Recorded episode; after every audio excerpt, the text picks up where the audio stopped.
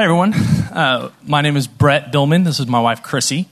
Uh, before we jump into kind of sharing our story and talking about ourselves a little bit, thought it'd be fun to do a little bit of an introduction, have a few fun facts. And so, one of them is that we are actually high school sweethearts, and we have a picture from.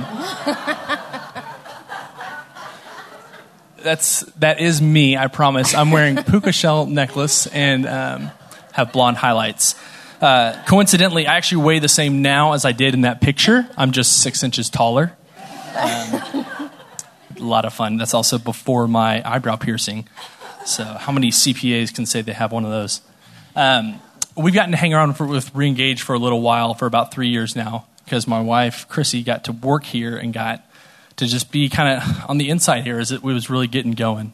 And we've been super blessed just by this ministry, and it's been awesome getting to see its work in our marriage. I now work here as well um, as the finance director. So we didn't, we never worked here at the same time, but you'll you'll hear later on in our story just kind of how we came to that.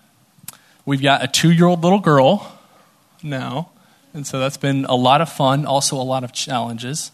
And this May will be our five-year anniversary, and we'll also be welcoming a, a son in May. So it's been a lot of fun and a wild ride. um, but we grew up going to school together actually here in Dallas from third grade on. We went to a private, uh, private small school here. After much pursuit on my part, Chris agreed to finally go out with me, as you saw in the picture. Once we graduated from high school, we went to Baylor University together. Chris got her degree in child and family studies, while I got mine in accounting, which shows you how different we are. We had a really volatile relationship while dating. We were both stubborn and hot headed. This would often lead us to fights that ended with someone storming off. Chris dragged me kicking and screaming to a premarital class here at Watermark that's called Merge a year before we got engaged. That class was the first time that I really started realizing what a high call marriage really is. Uh, Philippians 2 3 through 4 just says, Do nothing out of selfish ambition or vain conceit, but in humility consider others better than yourselves. Each of you should look not only to your own interests, but also to the interests of others. And this was really the first time I kind of started seeing marriage in that view. We got married in May 2010. Um, circumstances were not ideal for a bride at all.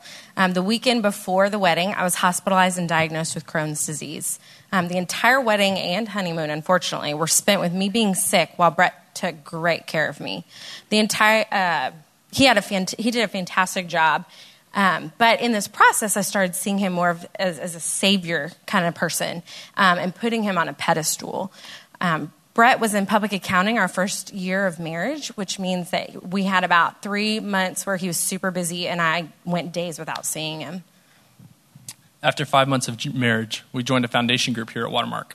This consisted of six newly married couples meeting each week with a mentor couple, teaching us what it looked like to live in authentic biblical community. It was easiest, it was easy for us to be in that group and feel like we had it all together. Our mentor couple graciously but boldly exposed some of the ugliness that they were seeing in our hearts, such as pride and self righteousness. It's possible that we weren't quite as healthy, healthy as we thought we were. As we were in full swing of learning about biblical community and authenticity, I got pregnant at the beginning of January 2012.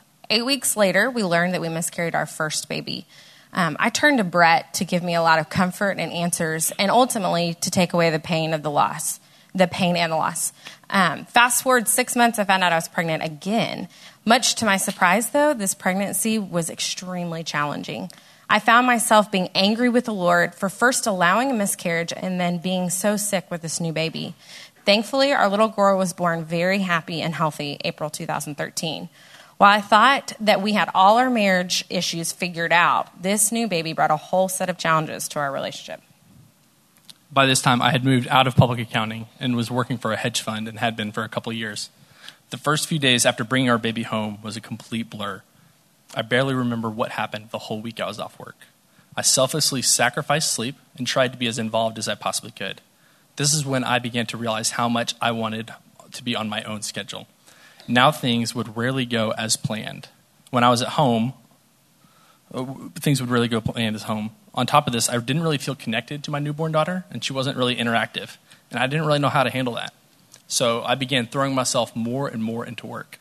At work, I knew my schedule. I could set my day and achieve the goals I wanted.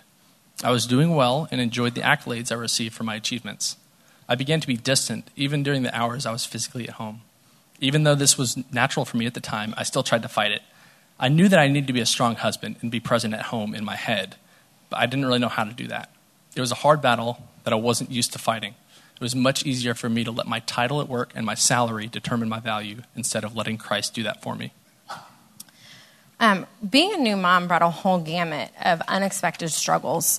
After only being at a new job here at Watermark, honestly, for 10 months, I decided to stay home with my little girl as soon as she came.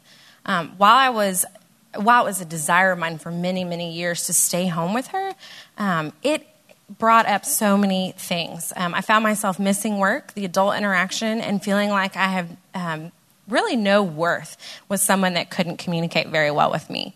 With hormones and feelings of not doing anything of worth, I began to look to Brett to give me value. Brett's job was very taxing, both while he was there and while he was at home. Um, he would get home late most nights, which left me all the household chores, including what felt like being a single parent to our daughter. The resentment began to build, but I wanted to be a good wife, so I kept it all in. Well, honestly, if you know me, you know I don't keep my feelings in at all. Um, this cultivated into what Brett likes to call and still calls independent Chris, which no one wants to live with, let alone be married to. Through community and God's word, I was confronted with many truths about my own selfishness and where I was to find my identity. During this time, my community group guys started noticing how much work was really taking over my life.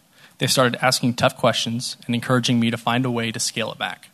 I didn't really want to do this, as I was afraid it might change the things that gave me value in the midst of these discussions, I was presented with a job opportunity here that would help me in my pursuit of finding my identity in Christ. The only problem was that I would be taking a pay cut and change my title to a much less desirable one in the world's eyes. My initial response was definitely not. What went through my mind was that I had worked too hard and too many hours to take a step back in my career like this. Through the encouragement of people I trust, I took a step back and tried to truly evaluate this new position. This was the first time that I started seeing and acknowledging how my sinful patterns were negatively affecting my family. It was also the first time that I saw that my view of work and money may, not align with what the Bible says about those things. So I knew this new job opportunity would change a lot of what was going on at home. Um, while I didn't want to put my hope in the new job, I truly believed that the Lord was leading Brett towards something that would do nothing but stretch him and bring the Lord glory.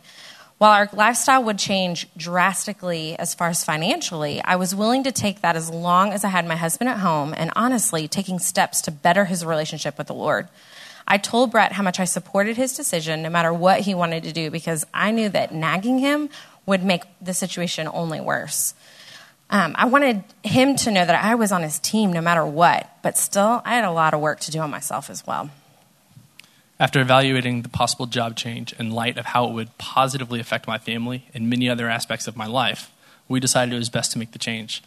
There was nothing magically different about the tendencies of control or withdrawing to work, but I was now more aware of them. I had a fresh start at a new job and was able to use that as a jumping off point for change.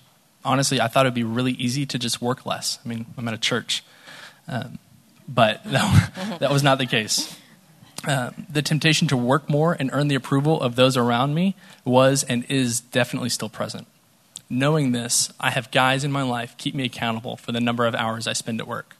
They still have to ask hard questions and remind me that it is more important for me to go home than for me to finish whatever task I'm working on for that day. Over the past year, things have not automatically been easier.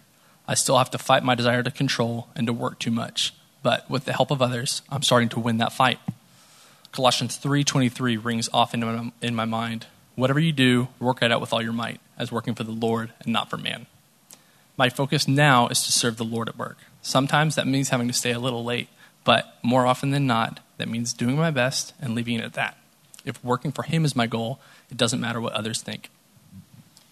My growth is still going on. I couldn't be more grateful for the women I've surrounded myself with to hold me accountable to thinking the best of Brett and truly just extending grace.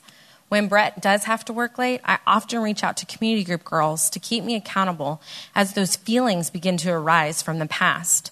As I feel the independent Chris rising to the surface, I communicate to Brett how I'm feeling so that he's not caught off guard. Um, he often offers to pick up dinner and helps extra when he gets home. I continually have to work on making sure that I don't look to Brett, or let's all be honest, coffee, um, to give me strength. My strength can only come from the one who created me, who knows my inner thoughts, and who loves me deeper than my own understanding. While Brett is an incredible helpmate, I can't and still struggle with looking to him to make sure that all my needs are met emotionally, physically, and spiritually. The common theme throughout our story has been community. Our marriage has always been relatively steady. No, things haven't always been perfect, but God has pr- protected us from being in much worse places.